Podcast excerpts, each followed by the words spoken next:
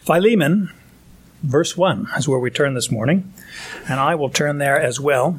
Philemon chapter 1 mentioned or referred to the author of this little letter, briefest of Paul's letters, the most personal perhaps of his letters in the New Testament, as we have it written and recorded for us and canonized in our New Testament scriptures, of course. And it's written to a man that we don't know much about, except for as he's described here in this little letter a man named Philemon, we would pronounce in English, Philemon, we would say in, in Greek if we want to do that. I'll just call him Philemon because that's how we're familiar with it. But he is mentioned here in verse 2 as the recipient of this letter. In the New Testament or in the first century era, the, the common means of or, or process or, or standard of writing a letter is different to what we do. Now we would put our name at the bottom of the letter at the end, right? You know, sincerely yours or in Christ or blessings or whatever, put your name at the bottom. In the first century, it came at the beginning. Uh, so he mentions Paul, Paul, a prisoner of Christ Jesus, verse 1. And of course, Timothy, our brother. We looked at Paul's life, Timothy's life, how useful they were to advance the gospel, how useful they were to each other, and the encouragement that they had one to another in the gospel and the hardships that they faced, the imprisonments, the beatings, the stonings, all, the stuff that, that uh, they endured for the sake of the gospel. We see then at the end of verse 1 this mention of the recipient of the letter. Now that follows more, or our, our modern usage of that follows first century and that we identify who we're writing to here. And so he mentions to Philemon, to Philemon, our beloved brother and fellow worker Philemon is only mentioned here in this verse. He's mentioned in the title, I suppose, of the letter to Philemon. And so his name appears twice in the Greek text. And yet, in, in uh, the rest of the scripture, we don't know anything about him. He is mentioned here as a beloved brother and fellow worker. Maybe your translation has beloved and fellow worker, but these are two different ideas. He is a beloved something, beloved brother, beloved person, and he is a co worker or fellow worker of Paul. To be beloved of Paul, to have Paul say that of you, is restricted to to uh, well, actually, he's not restricted very, very, much at all. He he just loved all sorts of people. We even saw it in John. He says, uh, "Dear friends," or "beloved," or or "dear ones."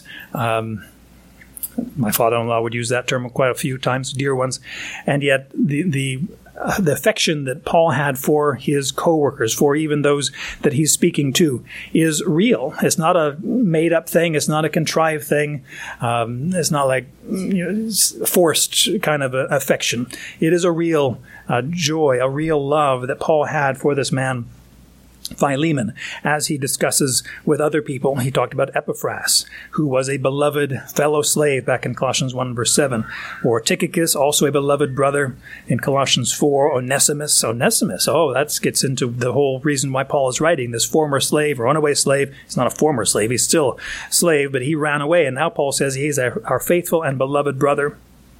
Also, Paul described Luke as the beloved physician, and then uh, we see in verse 15 of Philemon that Philemon should receive Onesimus back uh, as a no longer, verse 16, no longer as a slave, but a beloved brother. So that affection that is there. And sometimes, I believe some people have said it this way you don't have to, to like everybody all the time, but you certainly do have to love everybody. You think, well, how can I do that? How can I love other people? Well, it goes and just the example of marriage. You know, my wife is being mean to me. So I don't think I can love her because, right, husbands are commanded to love. I don't think I can love her. Well, you want to be disobedient to God's word? Husbands, love your wives. I don't think. I'm getting divorced. I just can't stand this anymore. Well, okay. Well, she's still a Christian. Well, yeah, she's still a Christian, but I just can't live with her. Well, you're supposed to love the brothers and sisters, love the church, love Christians. Well, um, on second thought, I don't think she is a Christian anymore. I think she's not. A, I don't. No. I, okay. Um, love all people well, but she's my enemy. I can't love my enemy. Love your enemy and pray for. Th- so the point is, you can't get out of loving people. Now, liking is a different story, and having that that heart knit together with people, and having that mutual um, you know, cooperation and and encouraging the edification going on. Sometimes that is that is limited, and yet love ought to rule the day. It's amazing, you know. Jesus said it this way: "Where your heart is, there your treasure." Or where your treasure is, there your heart will be also. reverse that. So, what you think about, what you spend your time on, what you eh, make your plannings about, where you are investing your attention, that's where your heart is going to settle too. That's and not just your heart, like the big the heart, you know, lovey Valentine stuff, but the heart, the the volition, the thinking, the rationality, the will uh, of moving, and then of course the affections that go after that, the, the affections of emotions and stuff. Anyway, the point being, Paul regarded Philemon as a beloved person, just uh, one who was a, a, a dear man to him. And you think, well, how, did, how do we not know about Philemon elsewhere apart from this letter? Are you kidding? We have a letter to Philemon. I mean, how many people do we have a letter from Paul to so and so? He received a letter, and now we're reading it 2,000 years later. This is a beloved brother and fellow worker of Paul. And we realize that he possibly came to faith. We, we see it we know a lot about Philemon, not because of what's written elsewhere, but because what's written here. As we work through this letter, we'll see how Paul regards him and the faith and the love and the hope and the service and the sacrifice and, and knowing that Philemon will do what is required of him in forgiving and restoring this, this uh, wayward slave and so forth. We'll get into that idea now, but just to realize and revel in the fact that Paul regarded this man as, as very beloved, very close to him in his work. Probably Philemon, possibly anyway, came to faith in the Lord Jesus Christ while Paul was ministering in Ephesus, just about 100 miles from Colossae, where he's living at that time. And Paul was there ministering from, what do we say, 53 to 56. Uh, AD 53, 56, that three year period. And it says the, in the course of that, Acts 19, I believe, records it that all Asia heard the gospel, all Asia. That would include Laodicea, Hierapolis, Colossae, and other churches as well. And so it could be that while Paul was there in Ephesus, that Philemon, as it says here, was a fellow worker, came to faith, and then joined right into it. Kind of like Paul did. Remember when he heard the gospel? Uh, I heard the gospel previously, I'm sure, but when he was converted in Acts 9 and on the way to Damascus and then was in Damascus and he was saved, the, the scales fell off his eyes, and what did he start doing? Preaching the gospel of Jesus Christ. He is the Messiah, after all. Went to the synagogues and other places. Philemon probably is very similar. Was he Jewish? Was he not Jewish? We don't know. Philemon is a common Greek name, but uh, we have no indication whether whether uh, what his ethnicity or religiosity was, or religion, I should say, uh, was. And yet Paul says, when you're in Christ, Philemon, you are just a fellow worker. You joined with me so many times. You were so uh, active in, in serving and meeting my needs for myself, but also the church and the churches around in uh, Western Asia. And I regard you as a fellow worker, as a beloved person. We'll hear more about Philemon as we go along. But we meet another person in verse 2, this lady, Apphia. Apphia you'd pronounce the, the, the, P and the PH separate. Those are two separate letters. So Apphia, our sister. and you, Or maybe your translations, if you have King James or New King James, it says the beloved Apphia. Um, there are some variant, uh, textual variants in that regard. Probably the, the better received, well, actually, it's not the received text because that's the King James basis. And if you were to uh, look at other um, manuscripts, you'd probably uh, affirm what it says here, our sister the, the beloved is kind of a duplication of what we read about with Philemon back in verse 1, our beloved, and then Apphia, our beloved. No, it's probably our sister. In any event, there is a word, by the way, for brother, and there's a word for sister. And usually when we have in the text brothers, it's brothers. And there are, I think there's only one place where it says brothers and sisters. Here it says sister. And the point is, what are you getting at? What do you, what, the point is, a lot of newer translations expand that identification, brothers and sisters. Is that evil? If it just says brothers, it includes brothers and sisters. But the point is, it says brothers. Are we going to make everything gender neutral now? For example, Psalm 1 Blessed is the brother or sister, the man or woman who does not walk in the count. Are we going to gender neutrify, all the scripture. Let's just translate it. And if we need to interpret it, we need to apply it differently. Let's just go that way. But the scripture does uh, is very clear. There are different words to say it. It says here, Apphia is our sister. Who is Apphia? Well, in, in proximity, so close in proximity to this mention of Philemon, could be his wife. Could be someone who, because of the nature of the letter, Again, this is this is Paul writing a letter on behalf of a runaway slave from Philemon's household. If Apphia is the wife, the mother, the, the matriarch of that household, she has a vested interest also in this Onesimus who wronged her personally, who ran away with her goods, you know, the household goods, but somehow stole and, and betrayed a trust. And you think, well, how can slaves and masters, how can that be a trustworthy thing? We'll get into that. We've looked at it a little bit already in Colossians 4 about slavery in the first century world. And yet, she would have had a personal interest in this whole situation. And so Paul addresses her. I'm not just writing to Philemon, I'm also writing to, to Apphia because she, she wants to know about this Onesimus. She thinks that she's been wronged and, and she needs to follow Philemon's lead. Philemon, I'm appealing to you specifically, but your wife also is involved in this because of the nature of, of uh, the household um, relationships and so forth. And so he he mentions her, although I kind of sideline both Apphia and this next name, Archippus, Archippus, that is mentioned here at the end of verse 2.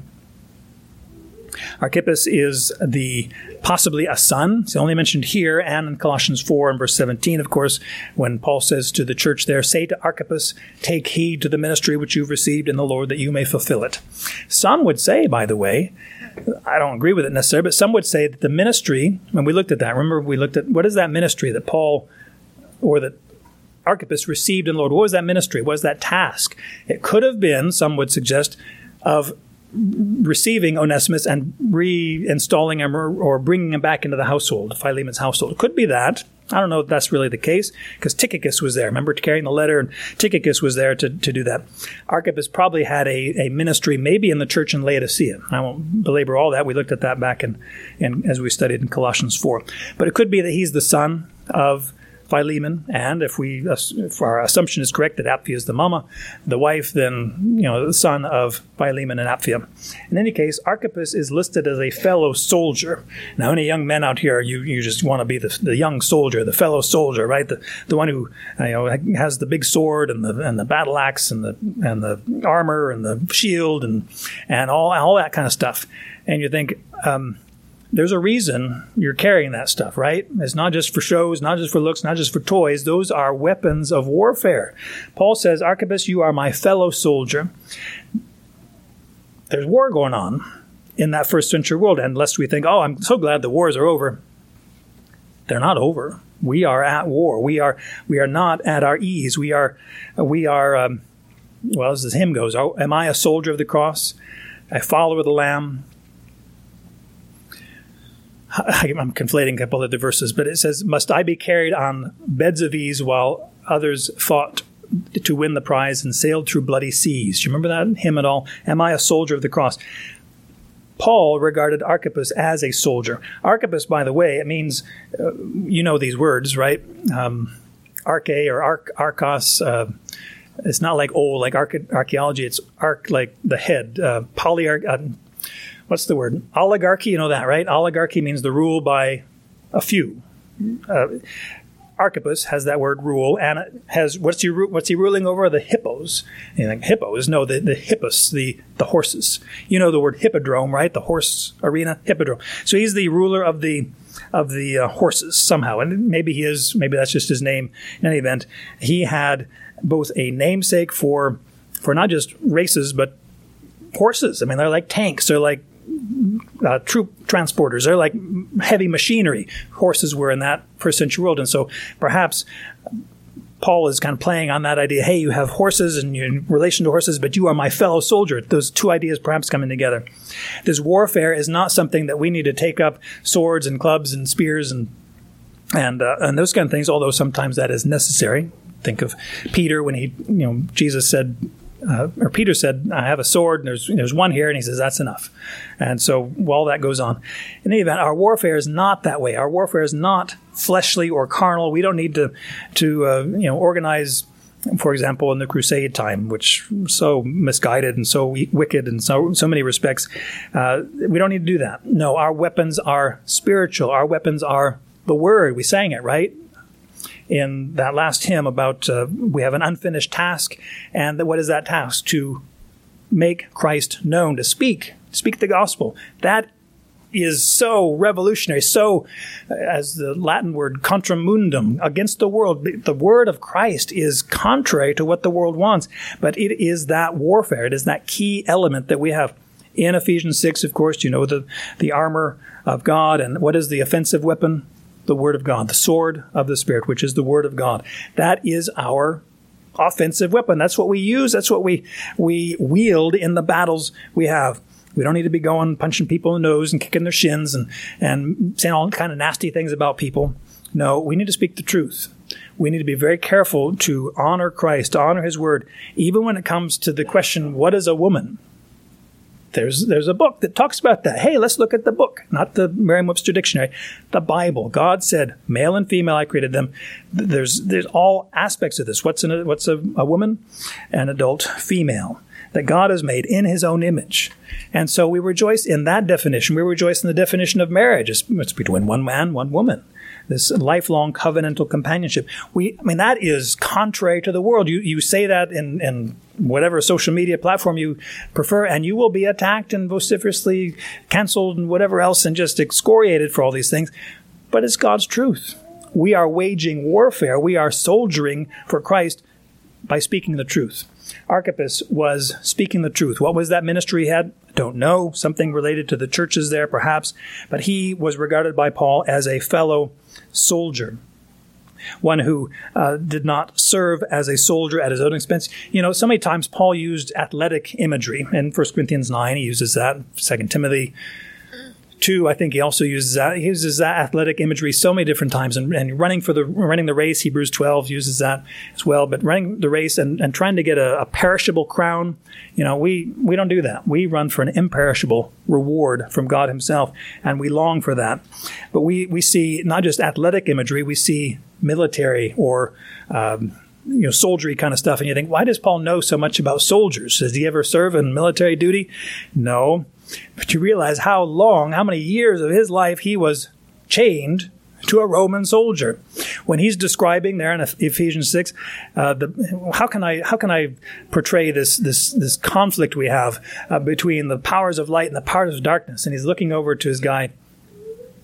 Hey, we need to take up the breastplate of righteousness. We need to take the the the, uh, the shield of faith, the, the belt of of um, truth, right? And and the feet. Oh, look at his feet, shod with the preparation of the gospel, the gospel of peace, and and uh, the helmet of salvation. And oh, that sword, not the long one, that short one, that Machaira, Macharis, Machaira blade, the short one that can get in there and do its thing.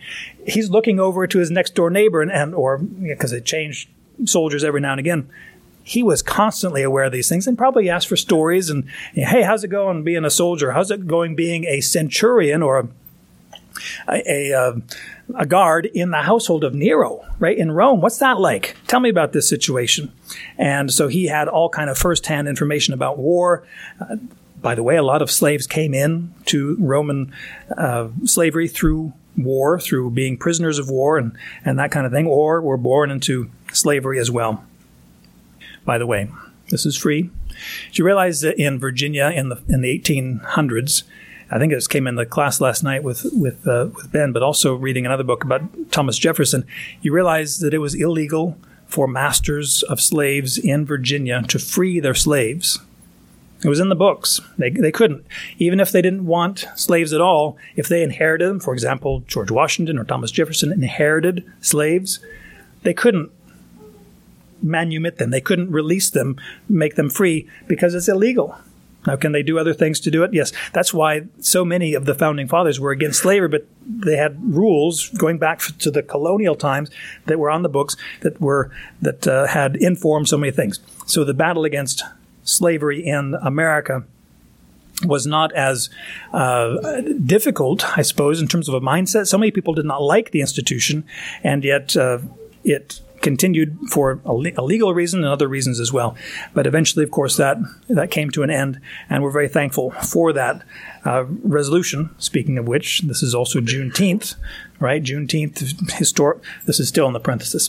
Juneteenth is when the the Emancipation Emancipation Proclamation, the the announcing of the freedom for all slaves in the in the South, was announced in Galveston, Texas. The last bastion, I suppose, uh, of uh, slavery in that era. And so all the slaves were therefore and ever after free. Coming back to the text, Paul regarded Archippus as a fellow soldier. And he said, You need to wage war. You need to wage war with other people, but make sure that you wage war in yourself first. James 4 says, What is that source of conflicts or quarrels and conflicts among you, and our, you know, within people, but also in yourselves? Is not that, that upsetness, is that not unrest in your um, or is not the source your pleasures that wage war in your members? There's a battle going on. It's not just out there, it is inside of us. If we hope and expect and desire to have victory out there, where does this need to start? In ourselves, so that we would not have, as we read in 1 John, have that desire for what the world offers, what the world celebrates, the, the wickedness, the deception, the lies, the, the trickeriness of, of the world. No. You wage war in yourself first. You have victory in your own uh, desires, your own pleasures, he says here. Make sure that you seek the pleasure that God provides. At his right hand are pleasures, evermore, everlasting pleasures. And you're going to settle for that over there? Like Esau? Settle for that mess of pottage? What's that about? What what are you going after that? That's a temporary thing, and you're forsaking everything for that, your birthright and the blessing that came to you because of who you are as the firstborn son, for one meal. And how, do, how often do we do that? We say, God, I love you, I love you, but I'm going to go after this just for a quick minute and find this, whatever sin, as my salvation or as my, at least a, a joy or, or some measure, measure. And Paul says, no, you wage war. James says, you wage war in yourselves first before you think that you can go out and wage war against other people. Make sure that you are self controlled, sober minded, and alert. You'll be eaten up. If you are trying to wage war, you're trying to, you know, parley and all this with truth, of course, not with weapons and, and whatever, but you're trying to wage war with other people. You may be useful to some degree in speaking the truth because the power comes in the truth, not in our presentation of it. But I tell you what, why would you go out and wage war in, in measures and, matters of things that are not ruling in your life already. You're trying to make the Word of God apply to other people. How about you start with yourself? You make sure that you are conquering those those as Peter says, 1 Peter 2:11, as sojourners and exiles I urge you to abstain from fleshly lusts, lusts which wage war against the soul. This is serious business. We often, again, as I mentioned, think of war as outside of us. It's with other people. Those people are offending God. They're offending me, and they're speaking truth, and they're trampling on Christ. It's true. Well, what are you doing? What are you doing with the words that you're saying, the attitudes you have, with the the uh, the way that you're spending your time and your money and your resources? What are you doing that's any different from them? They are openly atheistic and hating God. And what are you doing in your own life? You're, you're a, a, practical atheist. You're a Christian, but you're not living for God's glory. Make sure that you wage war in yourself first. Archippus is regarded as a fellow soldier. He is one who is faithfully fulfilling the task. Did he fail? Often, I'm sure. If he's a person like me, he did. And yet, God is so gracious Paul, here at the end of the verse 2, uh, returns. He, he mentioned kind of in parentheses to Apphia and to Archippus, but he comes back and says, and to the church in your house. Some people would say your house refers to Archippus. I don't, I don't think it's that, I don't think that's the case. I think that, uh, just carrying that thought a little bit, if Archippus is ministering in the church in Laodicea, we already saw in Colossians 4 when Paul addresses the church in Laodicea and to Apphia, our sister, Ap, uh, excuse me, and to Nympha. Nympha, our sister, was housing or hosting that church in her house. The Laodicean church met in Nympha's house. It's not Archippus's house. It's not Philemon or Apphia. The church that is meeting in Philemon's house is probably that church in Colossae, meeting in his house. And you think, wait a minute, you, he had a church in the house? How in the world does that happen? Well, as I mentioned, I think last time that we were together in that text, we saw that uh, the church is not the building so much. It, you know, the old Sunday school thing that I can't remember because I'm old. Uh, the, the church is not the building, right? It's the people and the steeple and all that kind of stuff. You can do it. There were no evidences of designated formal church buildings until the third, no, the fourth century. Let me remind my my dates here. The third century where we saw or found in the plain of this is Colossae right here, by the way. that uh, that mound that is there. We also see, I forgot I had these pictures. Apphia was dressed as a Roman, kind of a wealthy uh, Roman uh, lady. Here is um, Archippus, or a picture of a guy who who uh, could have been Archippus. Here's a soldier all dressed up. There's a soldier all dressed up with his helmet and his breastplate and all this kind of thing. But then we have this this gathering space. This isn't in Laodicea or Colossae or even Ephesus. This was in um, actually, this is Laodicea right here. This is a, a large area within a, a, building that could have been used as a gathering space.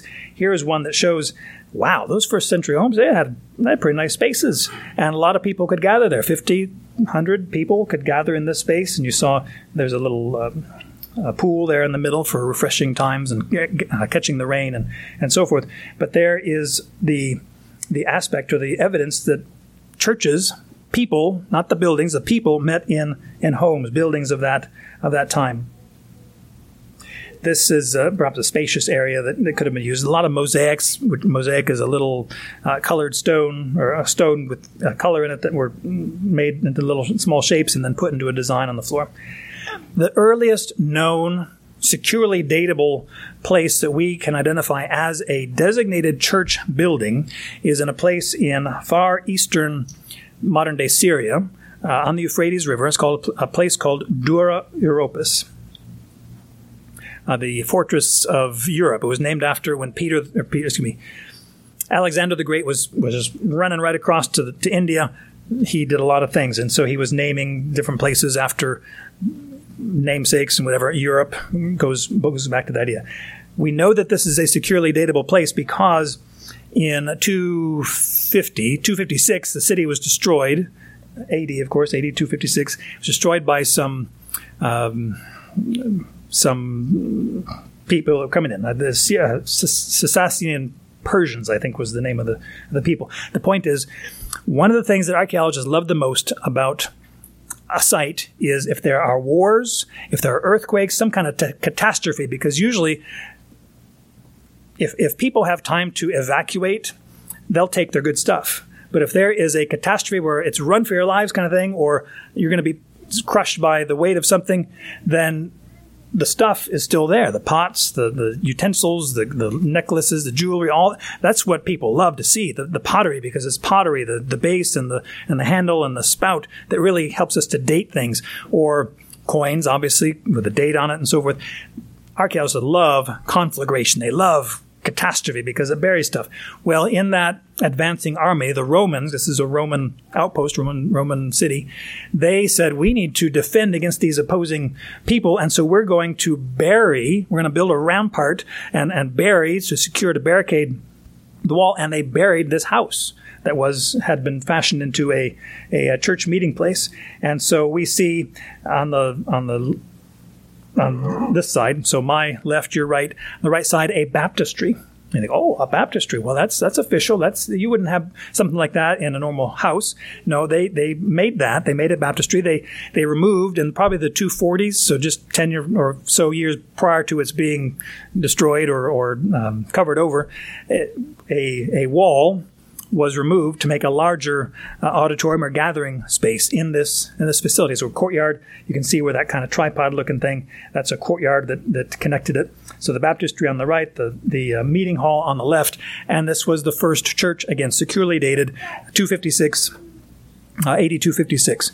But you know, we're not even talking about the point there is that we have churches that met in homes until about this time where they had a designated meeting space. You think, oh, this, this church thing. It says the church in your house. Church is an English word. It comes, you can see how it's derived from oh, the old Scottish kirk, uh, coming from the old Saxon, the old English, and eventually from the Greek. And yet, nowhere in the Greek New Testament, anyway, do we have this word kuriakos related to the church. We have it related to two things. It's used twice in the scripture. One is talking about the Lord's day, Revelation chapter 1, I think it is. And it talks about that, that uh, the Lord's day. And then we have it mentioning the Lord's supper. So uh, 1 Corinthians 11, I think, is where that is mentioned. We see that that is that is uh, the only place where that is where that place is, is used. We have it better in Spanish. You know, Spanish, iglesia, is that word that comes right from Latin, ecclesia, which comes from the Greek, ecclesia. And that is the image, or that is the word that describes, used 100 times in the Old Testament, used 114 times in the New Testament, talking about different things, talking about different aspects of, of, uh, of life, both religious, obviously, but more generally, the just uh, an assembly of people even more specifically, the assembly of the people of Israel at Mount Sinai. It's used in Deuteronomy several times. This church, this ecclesia, is just an assembly. It's just a gathering. It has nothing to do with the New Testament church. It's just a congregation, an assembly. Somebody, now a lot of people would make the point, oh, this is, you know, it means a called out one, uh, uh, which it does. Ecclesia comes from the word, put these words together to call out somebody, but it, it doesn't, it's not used that way. It's not used that way in the Old Testament or New Testament. It typically just means somebody, a group of people who are gathered together for some purpose. It could be a, a religious event, like in Acts 7:38, it says the congregation of Israel in the wilderness. It could be an assembly for a socio-political purpose, like when the assembly of the Ephesian citizens got together and they were saying, you know, down, and great is Artemis of the Ephesians. That was an assembly. That was not a church, but it was an assembly for sure. Uh, Acts 19 talks about that and even talks about the disorderly gathering, the disorderly church, if you want to be consistent in that. A lot of times we see this word referred to, referring to rather the universal church. Well, that's not how he's using it here, right? He's, he's talking about the church in your house. That's not everybody, but a lot of times, 24 times maybe, in the New Testament, we are, we see this word church as the totality of all Christians. For example, or or specifically the church in a specific area. For example, Acts 9 and verse 31 says the church throughout all Judea and Galilee, and Samaria. So it's not just one congregation, it's a group of congregations together. Or the churches of Asia Minor. We read, right, or heard, recited to us, Revelation 2 and 3, a lot of times, 20 times, the, the word uh, church or ecclesia appears in Revelation. Most of the times, 19 out of 20, they're in, in uh, the first uh, three chapters one time in Revelation 22. But the universal church, right? Christ died for the church. Christ is the one who uh, has appointed officers, apostles, prophets, evangelists, pastors, and teachers in the church. And we, we read about the church of God. We read about all these things, the household of God. The church is the household of God. And so that's the universal church, everybody together. But we see more than any other time, 86 times, I think, of, of the times this word ecclesia is used in the New Testament, refers to a local congregation, a congregation of, of Christians that implies this interacting membership. We see it big, First of all, in Matthew chapter 18, we see it many times in Acts, a lot of times in Acts, 23 times in Acts total. Uh, just the word, not always as as the individual church, but we see that that uh, a specific local church, governed, ruled, shepherded by elders, pastors, overseers, perhaps also deacons that come and assist, but has a a local body, a designated body. For example, when when uh, the scripture says in Acts 20 or Acts 2 rather that 3,000 people were added to the church in that day. Wow, that's that's that's a lot of people. Uh, that's that's tremendous. And what are we going to do with all these people? You read by Acts Acts uh, 6 that there was an issue that certain people were being overlooked. The widows, the Hellenistic widows, were being overlooked, and so there was an issue that they had to solve, and they did. But they had a membership, they had a a, a, a ministry, a mutual uh, commitment to one another, and that that was maintained. It was it was uh, managed. It was uh, shepherded by men, godly men who could do these things.